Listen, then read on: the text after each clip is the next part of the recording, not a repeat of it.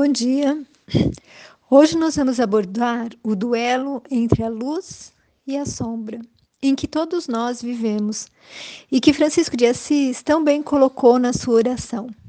Senhor, fazei de mim um instrumento da vossa paz. Onde houver ódio, que eu leve o amor. Onde houver ofensa, que eu leve o perdão. Onde houver discórdia, que eu leve a união. Onde houver dúvidas, que eu leve a fé. Onde houver erro, que eu leve a verdade. Onde houver desespero, que eu leve a esperança. Onde houver tristeza, que eu leve alegria.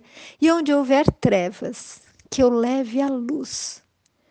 Ó Mestre, fazei que eu procure mais consolar que ser consolado, compreender que ser compreendido, amar que ser amado pois é dando que se recebe, é perdoando que se é perdoado, e é morrendo que se vive para a vida eterna. Francisco nos coloca justamente essa dualidade tão presente, tão pulsante, e se propõe a tentar levar luz onde houver os sentimentos que levam à sombra. Nós já abordamos em outros áudios essa necessidade do conhecer-se a si mesmo, como Sócrates tão bem nos trouxe. Porque para podermos atingir a nossa condição de ser integral, é preciso descermos aos porões da nossa personalidade, dos nossos mais íntimos sentimentos e descobrir a nossa sombra e a nossa luz, para que possamos então, aceitando o que há de ruim em nós, transformar em bem. Nós devemos também estar atentos e perceber que nem tudo que arquivamos nessa sombra, sob critérios muitas vezes impostos pela sociedade, por nossos pais, educadores, que os classificavam como ruim, são realmente ruins, pois ainda há muitas potencialidades a ser descobertas e que aguardam nessa obscuridade a qual foram relegadas, muitas vezes por medo até da luta, né? Aguardam essa sua subida à nossa realidade. Assim, aceitando, aceitando o que supostamente nós colocamos sob a tarja de negativo, de proibido, de danoso, muitas vezes, se, se a gente reavaliar sob a luz do Evangelho, já que Jesus é o nosso modelo de perfeição e felicidade, nós poderemos fazer as pazes conosco e começar a aceitar o bom e o ruim como partes integrantes de nós mesmos, descobrindo também essas potencialidades que estão escondidas e explorando-as, desenvolvendo-as, já que a sombra contém também potencialidades e talentos ainda não descobertos, como eu acabei de explicar.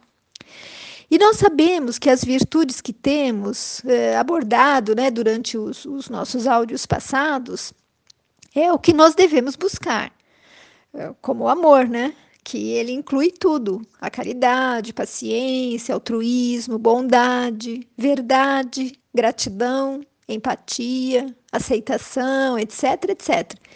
E que aquilo que nos afasta do bem é o que precisamos incorporar ao nosso eu verdadeiro, para ao admiti-lo em nossa existência, poder transformá-lo naquilo que vem a fazer a nossa felicidade e a felicidade dos outros.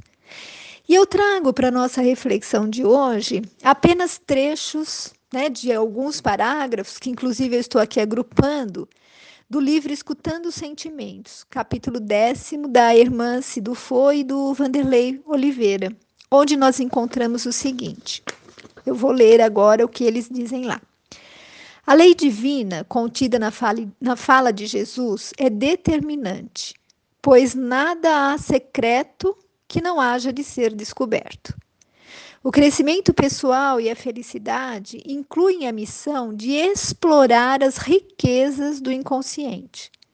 Escutar sentimento é a arte de mergulhar na vida profunda e descobrir o manancial de força e beleza que possuímos. Escutar sentimentos é aceitá-los. Aceitação quer dizer pensar sobre eles. O que mais fizemos foi negar e temer os nossos sentimentos. Ainda hoje, esconder o que se sente é uma conduta social comum e até necessária para a maioria das pessoas. Quando eu digo sou minha sombra, não significa que tenha que viver conforme a sua orientação. Apenas admiti-la, entender suas mensagens. A sombra só é ameaça quando não é reconhecida. Só pode ser prejudicial quando a negligenciamos. Precisamos identificá-la com atenção, respeito e afabilidade. Recebemos contínuos chamados do inconsciente através do que sentimos. Diferenciar o que os outros pensam que sou daquilo que penso que sou é o caminho para se chegar ao que eu sou verdadeiramente. Bom, eu acho que nós deveríamos ouvir novamente o que eu acabei de falar, para ficar bem mais claro o que, que eu estou tentando explicar com tudo com tudo o que eles disseram e o que eu disse, né? E eu ainda vou incluir aqui alguns conceitos que eu fui buscar lá em Carl Jung, que é o psiquiatra suíço que eu gosto de citar porque ele foi um dos maiores estudiosos da vida interior do homem. E ele formulou também o conceito de sombra. Então ele nos diz assim, eu recolhi algumas frases do que ele fala. O que não trazemos à consciência aparece em nossas vidas como um destino. Ninguém se ilumina imaginando figuras de luz, mas se conscientizando da escuridão. Infelizmente, não há dúvida de que o homem não é, em geral, tão bom quanto imagina ou gostaria de ser. Todo mundo tem uma sombra, e quanto mais escondida ela está da vida consciente do indivíduo, mais escura e densa ela se tornará. De qualquer forma, é um dos nossos piores obstáculos, já que frustra as nossas ações bem intencionadas. Conhecer a sua própria escuridão é o melhor método para lidar com a escuridão dos outros. Muito legal, né? E tem também uma frase de Augusto Cury que eu destaquei aqui que fala assim: Todos querem o perfume das flores, mas poucos sujam as mãos para cultivá-las. É isso mesmo, né, meus amigos? Isso acontece com a gente, porque nós queremos ser pessoas melhores, mas não estamos dispostos a admitir nossa sombra, já que ela nos assusta, pois nos revela quem de fato nós somos. Então, né, reflitamos. E Ellen Mourão, ela nos coloca o seguinte: Sombra é aquela parte do inconsciente que complementa o ego e representa as características que a personalidade consciente se recusa a admitir e, portanto, negligencia, esquece e enterra, até redescobri-la em confrontos desagradáveis com os outros. E aí depois eu achei um exemplo que Bruno Almeida nos dá e que vem justamente explicar isso aí que a Ellen falou. Ele diz assim: quando se está cansado ou sob algum tipo de pressão, parece que outra personalidade costuma entrar em ação, não é mesmo? Quando estamos dirigindo nosso carro e somos fechados por outro carro e o motorista ainda por cima nos xinga, uma vez falaram assim para mim: só podia ser mulher, vai lavar roupa. Eu nunca esqueci isso, gente. Bom, tirando meu exemplo aí, pessoal. Então ele diz assim: quando nós somos fechados e xingados por outro motorista e que ainda faz gestos obscenos, nós damos de cara com a verdade de como fica o nosso comportamento e a vontade de fazer sabe lá o que com o motorista. É isso aí, né? Então, devemos considerar que talvez haja aspectos inconscientes de nós mesmos que dirigem o nosso comportamento nos bastidores. Olha lá, gente. Quantas vezes, né? Nós achamos que somos uma coisa e ao nos defrontarmos com algo que o outro faz que não gostamos, nós mostramos quem verdadeiramente somos.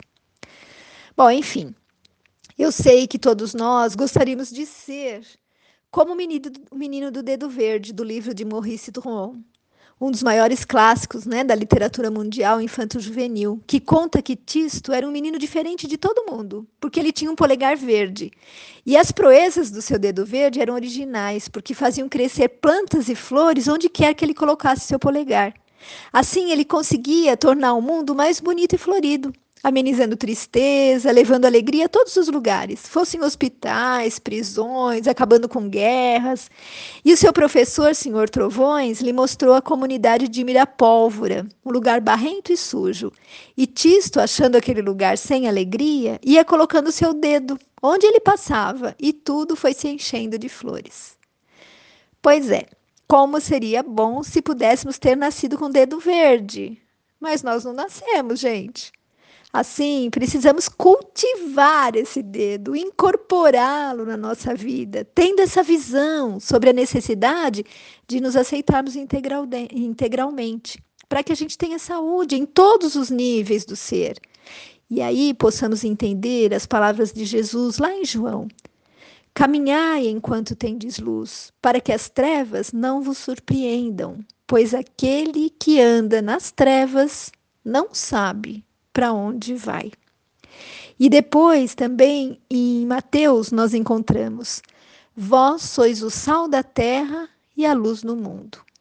Então, ser o sal da terra, que com a sua presença minúscula confere um sabor especial aos dias de todos, e ser luz do mundo, para iluminar os ambientes em que estamos inseridos, procurando então seguir a oração de Francisco de Assis lá do início. Mas para isso, nós precisamos explorar a nossa sombra e fazer as pazes com ela. Fique com Deus. Beijos de quem se preocupa com você.